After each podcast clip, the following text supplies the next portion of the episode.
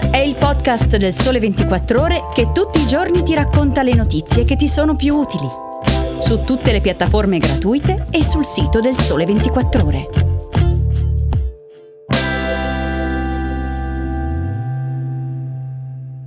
Ciao e bentornati all'ascolto di Start. Io sono Antonio Larizza e in questa puntata Parleremo della rivincita del metaverso, del telescopio europeo nato per svelare i segreti dell'universo e del Festival di Sanremo che inizia questa sera e dove c'è molta eccitazione anche per un debutto non proprio musicale.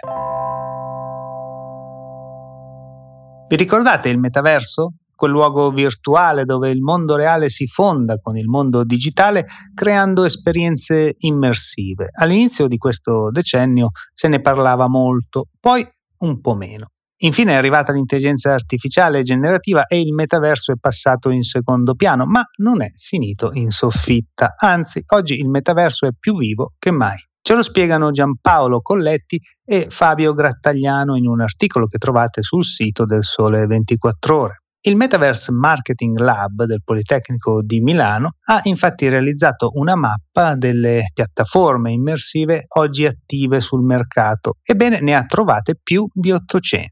Se ne parla meno quindi, ma i progetti legati al metaverso aumentano, soprattutto per attività di marketing e per il comparto dei videogiochi, ma anche nei settori dell'industria e della formazione. I casi si moltiplicano, l'articolo che vi consiglio di leggere racconta quali sono quelli più recenti e i più innovativi. Sempre di più i brand cercano di mescolare il mondo digitale e quello reale alla ricerca di effetti entusiasmanti, appunto di tipo immersivo. Il metaverso sembra essere il canale più adatto per raggiungere milioni di utenti della generazione Z che giocano nei mondi virtuali e che si fa fatica a mettere in target sui canali più tradizionali, inclusi quelli digitali.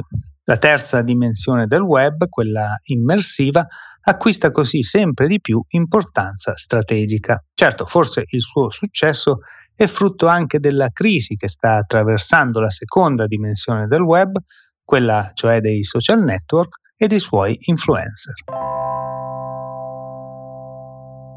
Alziamo un po' lo sguardo e passiamo dal metaverso all'universo. L'anno prossimo per l'astrofisica sarà un anno importante perché si accenderanno due nuovi telescopi, entrambi sulle cime delle Ande. Ci racconta tutto, come al solito quando si parla di spazio, Leopoldo Benacchio, uno dei due telescopi sarà costruito dal consorzio guidato dall'italiana Cimolai. Nei giorni scorsi la cupola del nuovo telescopio europeo si è mossa per la prima volta e sono state rese note le sue dimensioni, paragonabili all'arena interna del Colosseo, ovvero 92 metri di diametro per 80 di altezza. Una volta ricoperto lo scheletro, il tutto andrà a pesare più di 6.000 tonnellate. Sotto questa cupola nascerà il più grande telescopio per l'ottico e infrarosso che sia stato progettato e ora realizzato. Avrà un diametro di 39 metri. Lo specchio principale, che è composto da 798 specchi da 1,45 metri ciascuno, sarà controllato da attuatori e tanta potenza di calcolo. Leopoldo Benacchio, nel suo articolo che trovate sul sito del Sole 24 ore, ci spiega perché questo telescopio è così importante e quali saranno le ricadute per noi che viviamo sulla Terra delle scoperte ai confini dell'universo conosciuto che gli scienziati potranno fare grazie al suo sguardo.